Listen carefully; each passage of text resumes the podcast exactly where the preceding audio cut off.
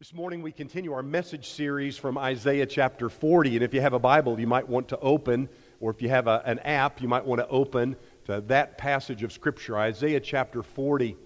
And, and one of the things I love about Isaiah 40 in this Behold Our God message series is I love the flow of this chapter. This chapter begins with the word comfort. As Curry just read, uh, or rather, as we heard earlier in our message series, verse 1, it says, Comfort, comfort my people. And then down in verse 31, the last phrase you'll find in this chapter is where the Lord talks about renewing their strength.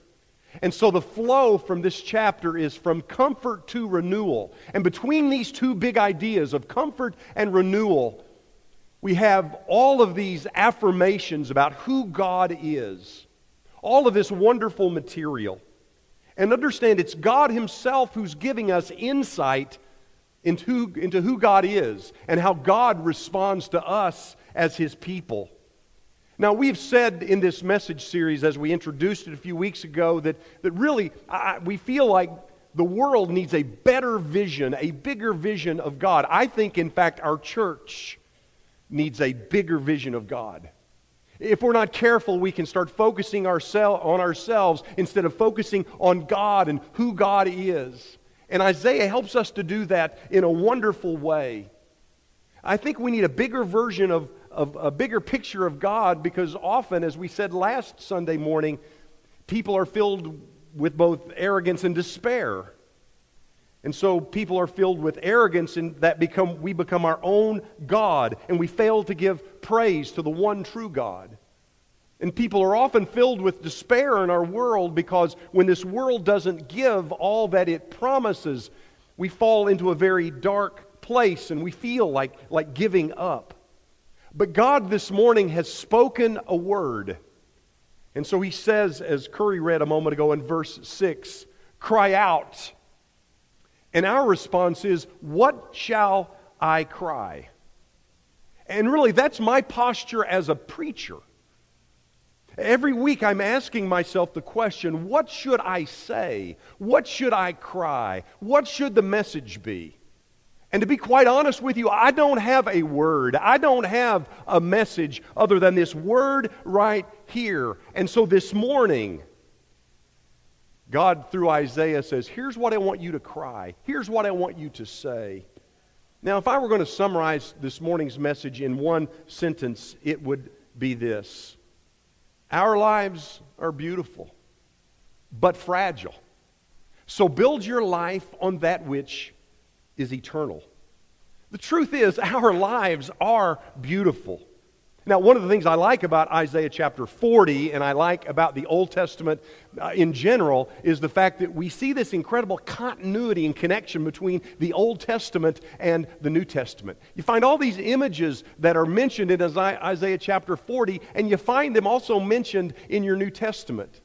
And in our scripture reading, we find the same thing. Uh, Peter picks up on what Isaiah is talking about in verses 6 through 8 and in 1 Peter chapter 1 and verse 24, here's what Peter says. All people are like grass, and all their flower is like the flowers of the field. All their glory, all their beauty is like the flowers, he says, of the field.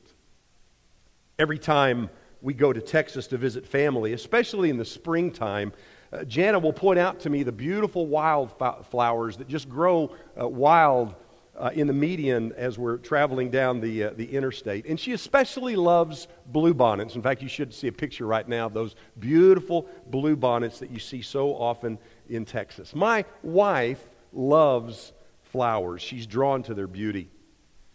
Recently, I was asked to say some words at Sister Joyce Berry's funeral service, and in preparation for that service, I remembered a story that I had once uh, told from this uh, pulpit what, one day, not long after we had gotten married, uh, Jana was shopping, and, uh, and she, she bought some flowers. And while she bought those, and while she was doing the shopping, had the flowers in the basket, Miss Vicky Witt was there, and she happened to notice Jana with the flowers, and Miss Witt said, "So, so tell me, um, who are you buying the flowers for? Who, who are they for?" And Jana smiled sheepishly, and and she said, well, um, they're, they're for me. I'm, I'm buying those flowers uh, for myself. And so the next Sunday morning, I see Vicki in church, and Vicki comes up to me, and she, with that twinkle in her eye, she looks at me and she recounts this story that she'd found out, and she says to me, Kevin, you can do better.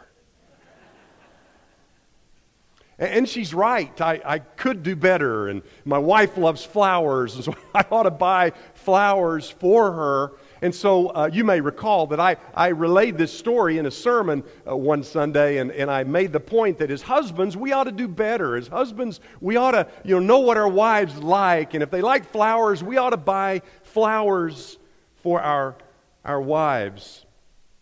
Well, Miss Barry happened to be there that Sunday morning when I when I did that sermon, and, and the next Monday, she prepared this beautiful arrangement of flowers to give to me so I could give to my wife. You know, the truth of the matter is, it takes a whole church to raise a preacher. It really does. Flowers are beautiful, and we're drawn to their beauty. But, but how are we beautiful? That's what Peter says here in 1 Peter chapter 2 and verse 24. And I'll tell you how we are beautiful. You see, we're created in the very image of God all through Genesis. I like to point this out, especially in Genesis 1 and 2, when God is creating something. After he creates something, he says, It is good. And finally, after the sixth day, after he creates humankind, he looks over all that he has created, and God says, It is very good. Think of it like this God created humankind, male and female, in his own image. God has chosen to image himself not in one form, but in two male and female. We, humankind, are created in the image of God. We're not mere matter, we're not the product of random cosmic chance.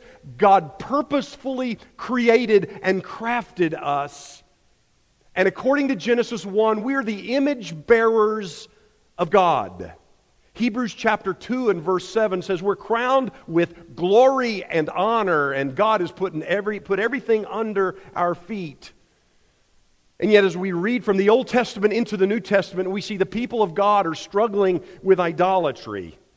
In fact, the second command that God gives us, these Ten Commandments, the second command, God says, You shall not make for yourselves any graven image. Why is that? It's because God has already made one for himself. And it's us. We stand before God and move throughout this world as living images. God images himself through us. But here's the thing sin distorts that image. It makes that which is beautiful and wonderful and glorious, it, it, it mars it. Sin's attractive to us. While it's attractive to us, it ultimately takes the beauty and God, of God and it, and, and it taints it. Everything that sin touches, that Satan or sin touches, is distorted. That's why Paul says in Romans 3:23 as he's describing all of us, for we've all sinned and what happens? We fall short of the glory of God. But the good news is Jesus has come into the world and when we trust him by faith, we're redeemed and we're renewed. In fact, Paul will tell us in 2 Corinthians 5 17 that all, all things uh, are, are he says, uh, if any person's in Christ, he is a new creation, brand new creation. Through Jesus, our lives can be restored to their original beauty and glory. You may think to yourself, my life can never be as beautiful as it once was because of my sin and my past and my history and my baggage. But what I want you to know is that is a lie. God is in the redemption and the restoration business. You can once again have a beautiful life because of the restorative power of grace. Our lives are beautiful, but understand our lives are also fragile. And that's Paul's, or that's Isaiah's message. Isaiah 40 and verse 7 says, The grass withers and the flowers fall. As beautiful as flowers are, we, we know that, that they're very fragile. They last for just a short while. In, in time, flowers wilt and the grass, grass dies. And we know that life is like that. James was once writing to a, a, an arrogant group of people, I'm convinced, and they were talking about all the plans they were going to make. And James tells us in James chapter 4, verse 14, why you do not even know what will happen tomorrow, he says. What is your life? You are a mist that appears for just a little while, he says, and then it vanishes away. And we know life, life is like that, isn't it? Man went for, in for his annual checkup, received a call from the physician a couple of days later. And the doctor said, I'm afraid I have bad news for you. And the man said, Well, what's the bad news? The doctor says, Well, you have only 48 hours to live. That is bad news. But the doctor then said, I'm afraid I have even worse news.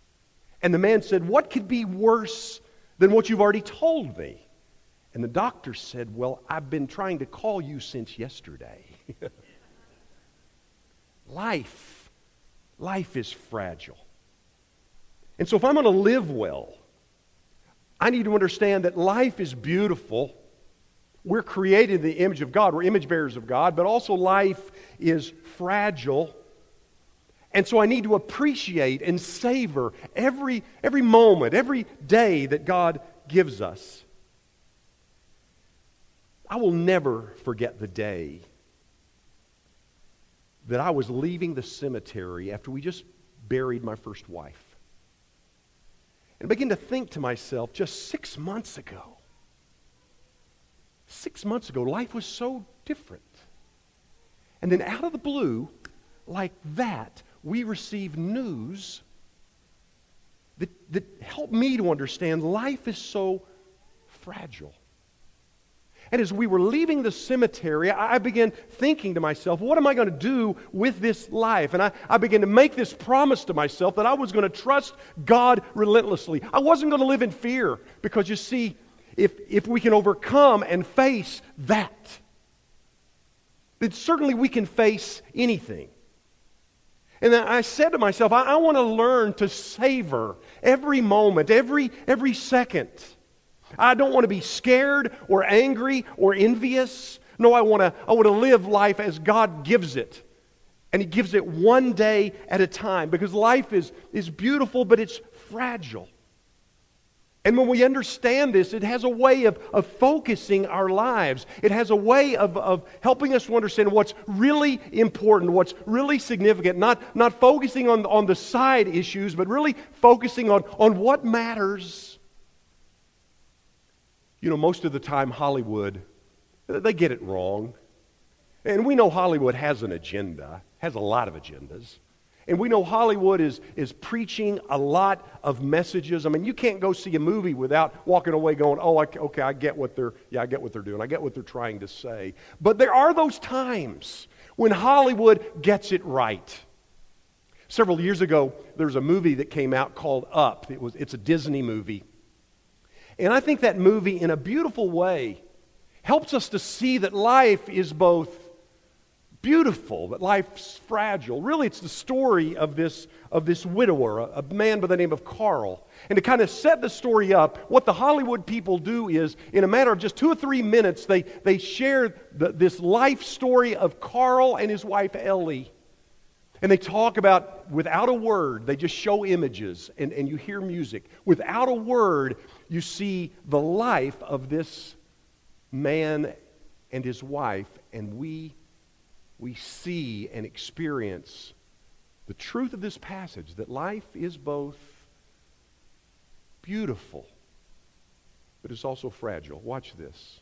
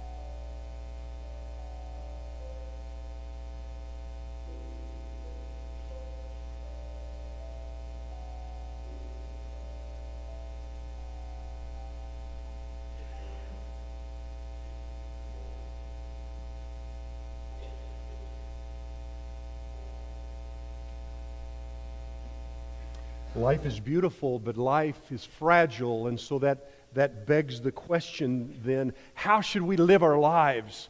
What should we do with the, the few years that God gives us on planet Earth? And here's what Isaiah tells us in Isaiah 40. He says, Grass, in verse 8, grass withers and flowers fall, but the word of our God endures forever.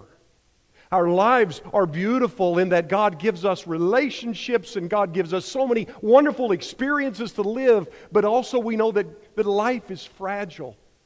And we know we have just a short amount of time to live. So, so what do we do with the life that God gives us? We build our lives on the Word of God.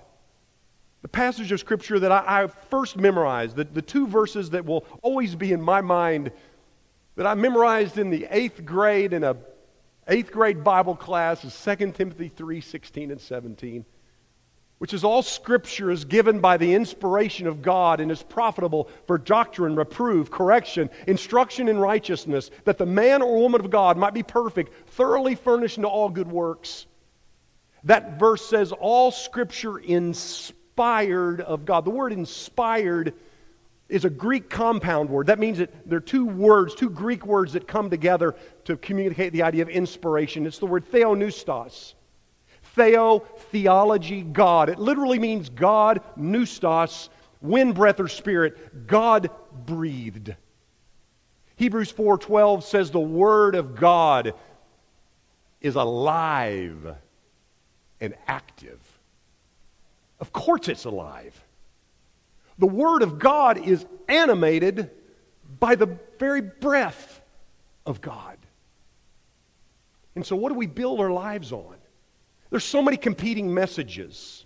And life is filled with ups and downs, and, and sometimes we experience things we would never ex- expect. We build our lives on that which does not change. We build our lives on the solid foundation of the Word of God. And understand this Word, this Word of God, it bears witness to the living Word. The Word of God points to the living Word of God, Jesus.